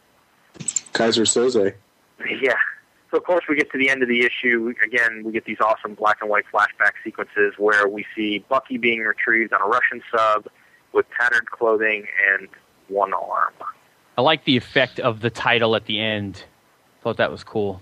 I really like this. Uh, not only does it bring us up to speed on Bucky, but kind of explains how and why. Which, I mean, these are all the questions I had when I was like, "What, Bucky? But wouldn't he be in his seventies? You know?" And uh, I mean, this is where it all kind of comes together. Yeah, we kind of get you know again starting the issue we get. Brubaker's done this before too, where we kind of get these bookends where there's a government re-education facility, and we see that Crossbones has has broken in, and then we cut away, and then we get this scene of you know Cap and Sharon and Fury, and there's a lot of tension going on, but we don't know why, and then we cut back, and and Sharon's kind of ticked off at Steve, and basically baits him into telling you know her the truth. You know she didn't know, but she baited him into telling her that he wanted Sharon off the the mission, and then of course we cut back to the mission, and then we cut to two days before where Cap actually has a conversation with Fury where he says he doesn't want Sharon on mission. So it's kind of interesting use of two flashbacks to tell kind of the same, you know, the history of of, of the tension that exists um, as they move in. So of course we get this exchange again. You know, Cap's being set up. He breaks into this meeting. You know, basically they're on this unsanctioned UN meeting. He breaks in to, to grab Lukin because he thinks Lukin's behind the whole thing. Secretary General of the United Nations is there, and basically in the end of it, Cap and and company have to run away with their tail between their legs, and we see that Lukin has the cosmic cube. So I kind of took it as this whole thing being a manipulation of the cube. I don't know what you guys thought about um, about this whole thing with with issue with issue nine, with the whole UN security, you know, the Secretary General and all these diplomats and everything else being there. And then, you know, Lukin pulls out the cube at the end. I love the line where he's like, "I just want to wipe the smirk off his face," and Fury's like, "Really? You must be softening up because I want to see him dead." I didn't take it as a manipulation. I I probably have to read it again. I, I thought it was kind of just like a corruption type thing, like you know, Captain America is like the sign of you know the symbol of America, and he really believes in the country and everything. And like, here's this like situation where the corrupt politicians are going to stop him from doing the right thing. I, I remember having that feel like they knew who they were in bed with with Lukin, but it was all about whatever they were up to. So Cap couldn't do anything. Yeah. And of course, Lukin's assistant is starting to realize that the cube is is cursed and that you know bad things are going to continue to happen. You think? Surrounding. Yeah. Then of course we get the bookend to the beginning of the issue where we go back to the re-education facility and we find out that the reason Crossbones was there is because he was there to get the daughter of the Red Skull. Yes. Great way to end an issue, especially um, knowing that issue ten was a bit of an interlude for for the Winter Soldier arc, which you know at the time if I was reading this must have in one way driven driven you nuts because you're finally getting to the to the heart of what this is all about. And then Marvel has this big event called House of M, and it throws off all the books. But this was interesting because we'll, we'll just cover this one real brief because it, it's not really pertinent to, to the Winter Soldier story specifically, but I think there's some interesting things that happen in the House of M universe, kind of like almost in the in the Earth X universe. Cap didn't wasn't frozen in the waters, um, and he basically continued to age and you know live out the rest of his life as if um, as it, you know as he would have come coming home from the war. So it kind of started with the ceremony there. They have to kind of honor him. Then we kind of get flashes back to in this alternate history. Cap was actually actually able to disable the rocket and send it back um, at Zemo, and Bucky and Cap dove off right before it hit into the water. You know, essentially killing Zemo, killing Nazi outfit, and then basically the rest of the war continues with, you know, almost them single-handedly beating the Nazis. Actually the, the Red Skull is killed. Cap is actually pulls out Hitler out of the bunker and he's captured. You know, he didn't end up committing suicide. So then we flash forward again, and I thought it was interesting that Dum Dum Dugan in the present time, again, he's another one of those that hasn't really aged, but yet here he's, he's an old man, just like the rest of them. Again, we flash back to 1946, and you know, Cap, you know, again, since he's you know he's in society, he's back. You know, what would you know what would this kind of person do had he survived the war and come home? Well, he gets married and wants to start a family in 1946.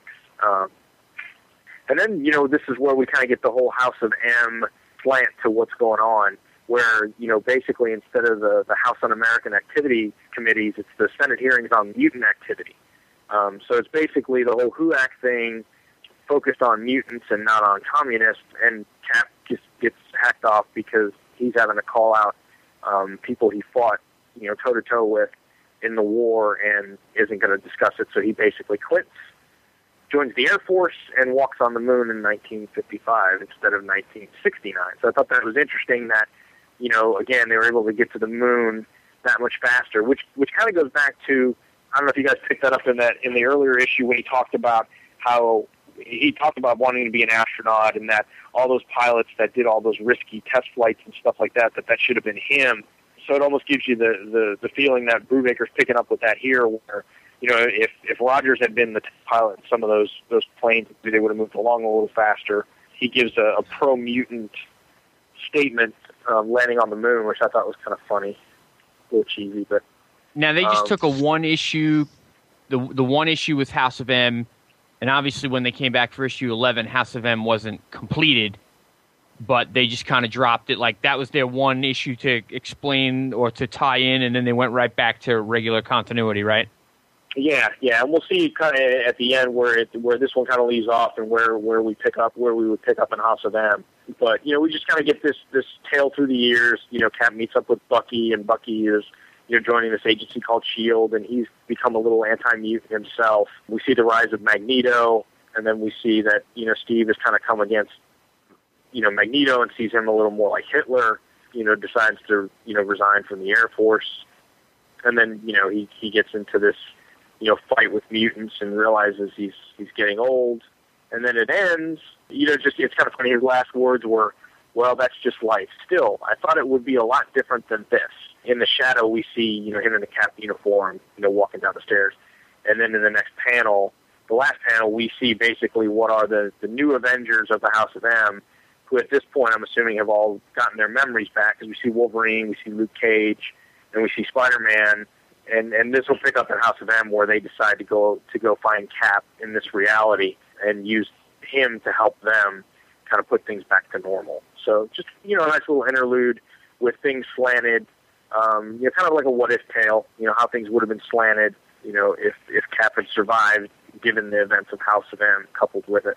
Now, if I remember correctly, in House of M, they end up not using him, right? They realize that he's an old man, and they're just like, "No, let's leave him alone."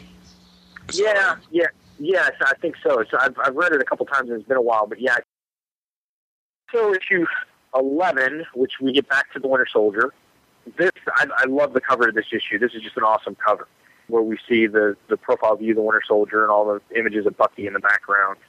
And this is the issue where we basically get the real history of what happened. Cap in his apartment, he's been given the Winter Soldier file that just shows up for, for him is out of the clear blue because he's even checked the security system and nobody has entered the, the apartment.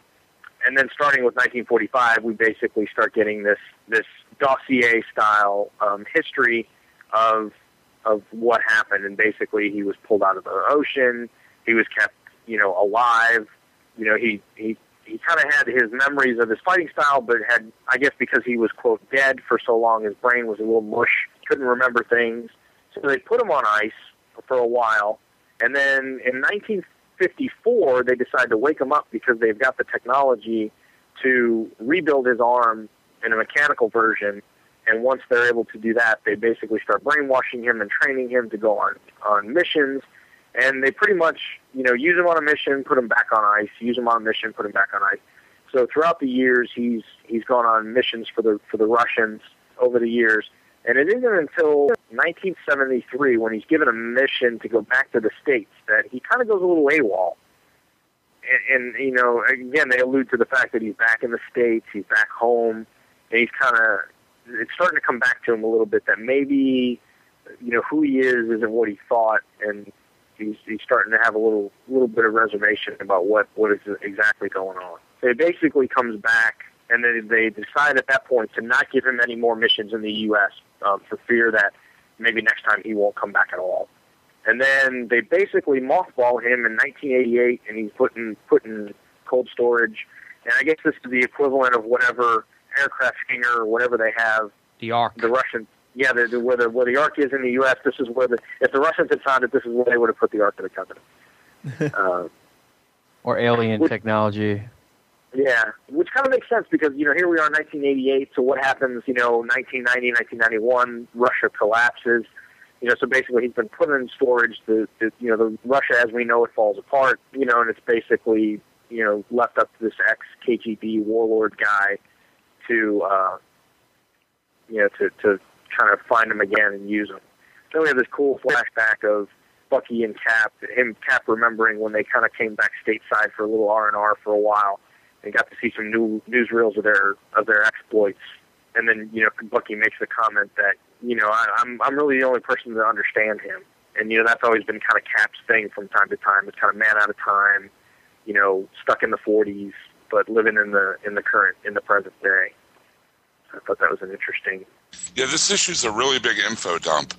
Uh, it answers a lot of the, the hanging questions that we've had for this entire time about you know whether he is or isn't Bucky. How could he be, you know, the age that he is, even though he supposedly you know, fell off the airplane in the 40s? Why is he working for this Russian? It, it just um, Brubaker answers it all fairly elegantly in this one issue. It, it makes you hard to be upset about the fact that he brought Bucky back. I mean, because my first reaction was, are, "Are you kidding?" You know, it was it was anger. You know, it was like, you know, that was always the one constant in comics was, you know, Bucky was dead. But the way he's done it, it was to me, it was so it was so brilliant.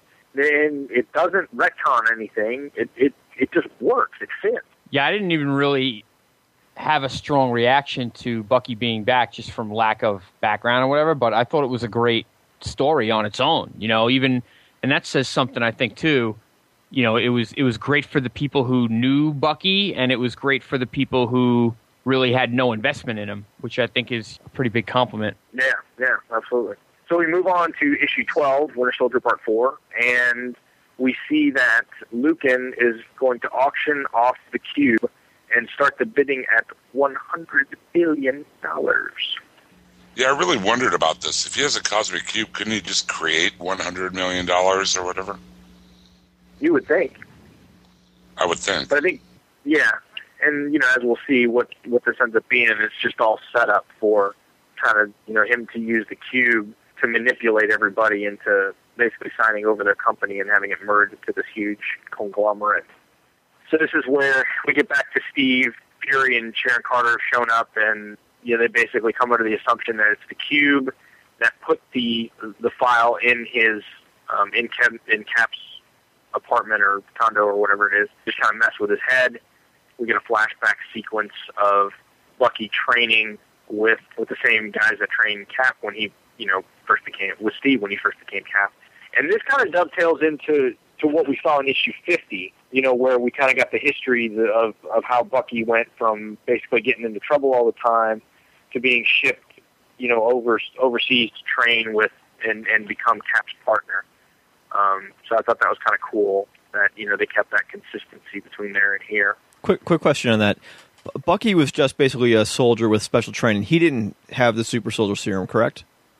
Correct. Nothing nothing special about him. So we get back to the bidding. One of the guys wants proof, and so he basically makes the cube generate a bunch of contracts and make them all want to sign the contracts, which basically merge all their assets into subsidiaries of Kronas.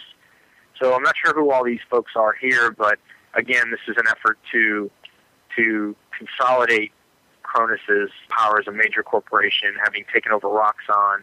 We'll find out later, you know, bid to take over Stark. So he's just looking to, you know, we'll really see this play out after after 25 and how, you know, what what Lukin what Lukin's plan is and and how it it plays out with the whole corporate takeover thing. So we see the cube is starting to affect Lukin. He drops it.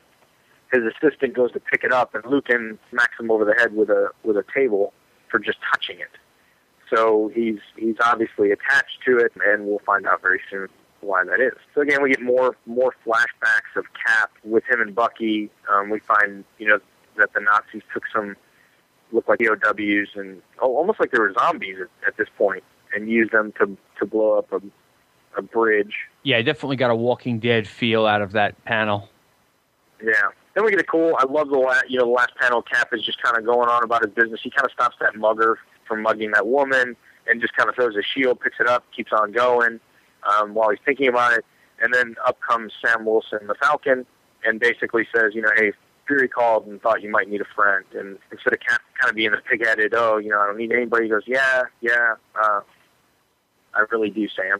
So it's kind of a, you know, you know, a way for those two to kind of, you know, again, bring the Falcon in, another another old Cap staple, and a way to bring him in into the to the story. I've, uh, I've, ag- I love the Falcon as a character, and I love the way he's written here. I mean, there's really no one else who's that close, uh, a friend to Cap as the Falcon is. I mean, it makes total sense that Brubaker would, you know, bring him in. Was the Falcon? Yeah, I mean- was he always a player in Cap books? I mean, he never had his own book, right? Yeah, He's had his own mini. He had his own mini series, uh, but I don't think he's ever had his own monthly. But uh, the Captain America uh, monthly for a long time was Captain America and the Falcon right on the cover. Yeah, yeah. Was it late seventies, Jim? Early eighties? That sounds right. Yeah, it was a lot, quite a of, a few. lot of the uh, a lot of the Kirby run that I enjoyed had the Falcon in it as well. Yeah, it was quite a few years that um, that that was the case, where it was, it was the book was actually titled Captain America, so it was two very very close. So issue thirteen, Winter Soldier Part Five, and we see where Lukin is starting to realize he's cracking a bit. We see his his assistant or his his partner is is in the infirmary. He's not dead, but he's not in real good shape either. At this point, may or may not make it. We get a nice exchange between Cap and the Falcon. So he's kind of, you know, Cap is kind of bringing him up to speed. And then we get Lukin that decides that he's going to give the, the cube to, to Bucky, Winter Soldier, and tells him to kill anybody who attempts to touch it. And then he disappears. So the Winter Soldier now has the Cosmic Cube. Then we cut away to an aid facility, the Lower East Side, and basically we get Cap, Iron Man, and Falcon raiding the facility, and a big battle ensues with a giant robot, which they're eventually able to take down. I thought this was interesting too because this is, you know, knowing what's coming up in Civil War. This is really the last time that, you know, Cap and and Iron Man are going to really work together this close side by side as friends. Even the um, the relationship between them here is strained. You know, I mean, Tony's like, "Can I do this for you?" Can I? No, no, that's okay. We can take it from here. You know, all we need you to do is to track this. You know, and it just it don't, they don't seem to be you know the, the the friends that they had always been. The Avengers. It seems like even before Civil War, there's there's a little bit of friction between them. Yeah, I think a lot of that goes back to kind of the whole disassembled thing, you know, where Tony was the one that said, you know, hey, no more Avengers. It's a compliment to Civil War as an event. You know that it was kind of like when you read this now, you're like, oh wow, Iron Man and Captain America together. You know, it kind of it attests to the weight that Civil War has had. Like, n- not a lot of people love the mini Civil War, but you can't argue the lasting effect that it's had on the Marvel Universe. I mean, all the registration stuff and everything really in the last couple of years has come out of Civil War. Yeah. Let me, let um, just drop back to when uh, he gives Bucky the uh, the cube. Is this the first time we're seeing this um, uh, uh, inner voice or some kind of voice speaking to him that no one else can hear? Yes. He's questioning sending the cube away, and it's a mistake. Yeah, it's definitely been a gradual. You know, the, the cube is taking him over gradually. Well, I mean, I'm I haven't read. Like I said, I said I haven't read from here to 25 yet, but I'm I'm beginning. I'm thinking I know who the voice really is, but we don't know yet that what's going on, right? No, no. Right, right. So basically, after the the big robot fight, and you know, Cap is and Falcon are convinced that Kronas has a lot to do with this. Tony decides to tell Steve that you know he cannot move forward with the whole raid on Kronas thing because he was barely able to keep keep his company alive after Kronas tried to take it over. The whole Avengers disassembled thing. He's really taken a beating from the board. His stock has taken a beating, and if he's seen as being involved in this raid on a Kronas facility, that you know it's going to be seen as cor- corporate warfare, and he'll basically get ousted of his own company. So he decides to bow out, take a back seat, and uh, Cap and Falcon decide to uh, to proceed. They hit the Allegheny Mountains. They're about to raid on this Kronas facility, and we see the Winter Soldier has Cap and Falcon in his crosshairs and fires the shot. That last thing that you said about Stark, one of the one of the first things I read when I came back was the rebooted Iron Man series, and this is really the first signs of Tony being the jerk for like three years straight.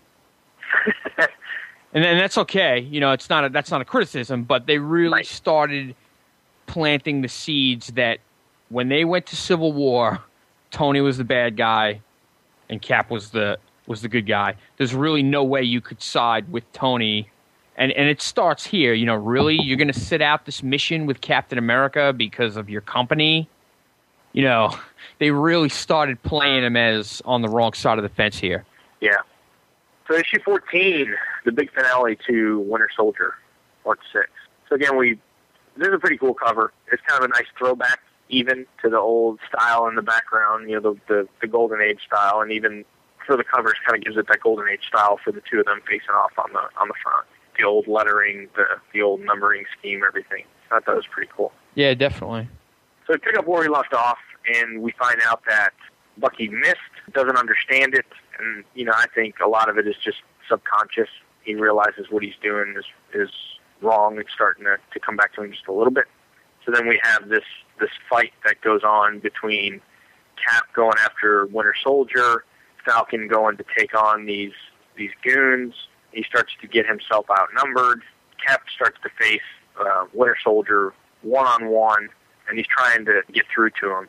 Then we have this awesome. Uh, I I, I kind of thought of it as a, as a James Bond moment where Falcon is fighting all these guys. You know, where he's almost like the James Bond character trying to take on all these guys, and then all of a sudden the cavalry comes in. You know, it's just kind of in a typical James Bond movie where he infiltrates, you know, the bad guys by himself, and just as as it gets into this huge firefight, you know, people start repelling from opening volcanoes or coming in in space shuttles or you know, you know, space suits with laser weapons or you know whatever. But I just had a real James Bond moment when when the cavalry comes in.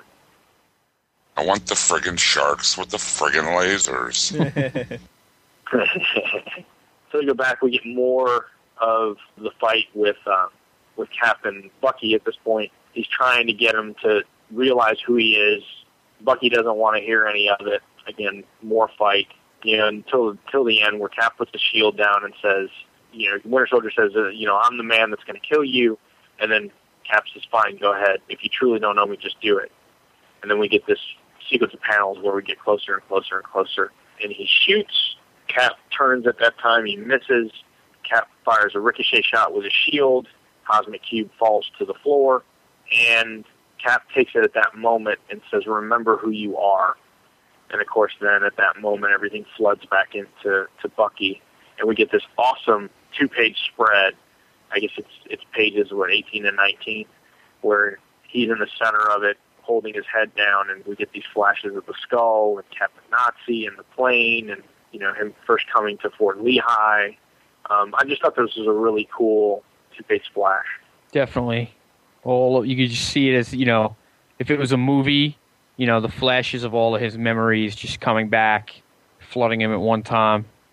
Yeah, and then the the way that, and I guess this, again, this gets back to kind of the coloring, but it's almost like it's a distressed piece of parchment, you know, that that they're using for his memories. Right, The way right. the way it's done in the background. I just thought that was really cool. I like too. Speaking of the coloring, on the previous page, as soon as uh, if you notice that the pages are kind of like they're kind of dull. You know, they're kind of washed out.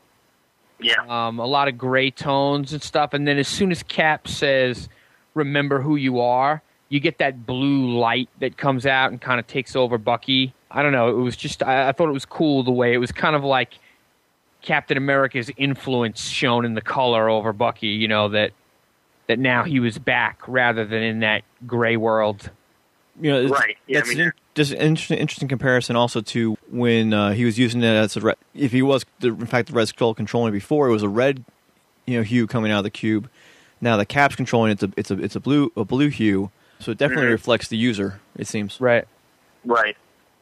So Cap convinces the rest of them that hey, it's over. He's he's remembered who he is, and he tells them basically he should have killed him. Takes the cosmic cube and he disappears. And I, I thought it was interesting at first that you know Sharon and Sam thought that you know basically he grabbed it and killed himself with it because you know what you even look on the ground and there's like a smoldering pile of Yeah. ashes. Did he destroy the cube, or just use it? I'm sorry. Did he destroy the cube, or did he just use it to get out of there? Yeah, because he crushed it. Yeah, if you Okay. look, That's what I thought. yeah, if But you look also- at that, if it- that Go ahead. Yeah, I was going to say, if you look at that at that page before that conversation where he has the cube in his hand, it's it's cracked. It's starting to crack. Right. It just that it also Um, teleported them out of there, though. Yeah, but all they see is that pile of ash. Right. Cap is convinced that no, he's still out there. He's a survivor. And I thought it was cool that he goes back to Camp Lehigh. So again, he's kind of going back to his roots, and he's starting to remember. And this is almost a continuation of Cap's earlier image where he remembered first showing up and Bucky being there. So this is like the next four panels or whatever that would be where Cap gets out of the Jeep and introduces himself. Then, of course, we get the big reveal finally that Red Skull is not dead and that he was able to somehow merge with Alexander Lukin, and so they're kind of both sharing the same body at this point. Right, and this is where I was asking earlier about the mask because you know later on after twenty five when I've been reading, I saw you know Lukin is wearing a Red Skull mask apparently. Yes. I guess that's I guess that's when the the Red Skull personality takes over more fully, probably. Yes. So there we have it. The first half of Brubaker's opus. Again, you know the tone he takes with the the, the modern espionage take on Cap. Super super smart take on the character. It's just really well written, tight, crisp dialogue. Uh, interpersonal relationships that make sense, and it, again, you know, we're, we compare him to Johns or whatever, you know, taking the past continuity and, and flipping it around and turning it into modern story, storytelling. But I mean, Cap really kind of needed this. He was kind of languishing there in, in limbo for a while. I'm glad they brought someone on like Brubaker had a real vision for the character. Yeah, I don't think Cap's ever been this interesting to read, and like you know, we've commented, and everybody else has commented for the past 26 issues, he hasn't even been a part of the book. Are you guys? What's your feeling for Reborn right now? Like your excitement level, if you had to put a one to ten on it. You know, having said what you just said. I would say for me, probably about a six or seven. I, I think it's not. I think before it came out, I was a little overhyped. So I think number one definitely was not a disappointment. I enjoyed it very much, but I think maybe my my expectations got a little out of control, and I think I thought too much. But I'm I'm pretty excited to see where where they go with it. I'm I'm, kind of in the same the same spot, mainly because I am so removed from the Marvel universe right now. Um, when I switched to doing trades, I really didn't keep any Marvel in in monthly, so I'm so far behind right now. I don't even know what's going on. I haven't barely read more than one or two issues of any Dark Reign related title. So to say that I'm uh, current enough to even you know care, am I curious? Yeah, but I'm just waiting on trades for all this stuff. So. Uh, I'm interested. I want to see the story that's being told. We all knew this day was coming eventually anyway, so it's not like it's a surprise that Cap's coming back. But you know, whatever. What I like about it is just coming off what you just said. I hope that they play this as you know, Cap comes back, has no idea what's going on. You know, again, right? Because Cap didn't have an idea really what was going on when he was frozen all that time, and right. somebody lays the you know the news on him that hey well Norman Osborn runs the new Hammer, which is Shield, and and you know, and Cap being like, who runs what, and you know, and him being the guy that is the voice of reason. Like, how the heck did anyone let Norman Osborn take over anything, and hopefully take him down? I mean, I think that would be the real impact of Reborn if it bled into Steve taking out Dark Reign. I, I was listening to another podcast, and my big question the whole this whole time has been, you know, that would be very cool to see to to, to see that, John. One thing I was always been curious about is, well, what's Bucky's place if Steve Rogers is back? And um, I want to say it might have been Jamie D on CGS, but it was like, you know, how about you keep Bucky as Cap, and now you've got Steve Rogers, director of Shield. Yeah, I heard that and I love it. Yeah, me me too. I'd be fine with that because my anticipation level for Reborn really is not very high. I, I like Bucky as Cap. I think he's making for good stories. I think there's a lot more he, that could be done with the character. Uh, you know, with Bucky as Cap, and I mean, it kind of reflects what's going on in Batman now. I, I really hope they let Dick Grayson stay as, as Batman for a while. I think it's cool that they're actually letting these, you know, the sidekicks grow into the mantle of their mentor. I mean, it's it seems like a natural progression that really doesn't happen very often in comics. Absolutely. So I guess that Capper on this one, gentlemen. yeah, I guess I was say that. I guess it wraps up um, the first half of this, and of course next week, big uh, episode fifty, and then in two weeks will be uh, the second half of our discussion, which will take us through starting with issue fifteen through twenty-five, and then we'll probably we'll talk some Civil War. We'll probably talk a little bit about a little bit more about Reborn. You know, kind of what came after twenty-five, and then of, course I think when Omnibus Two comes out at some point, we'll probably have a, a another discussion on the whole death of and what that meant.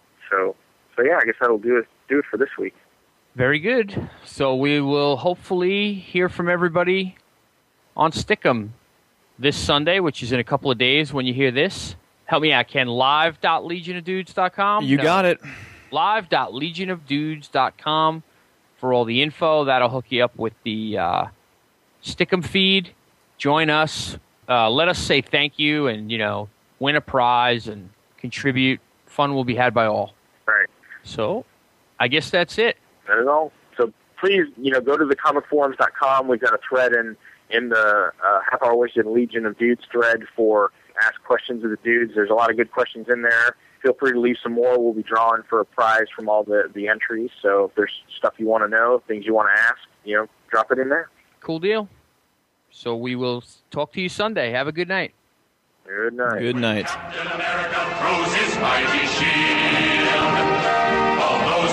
to opposition.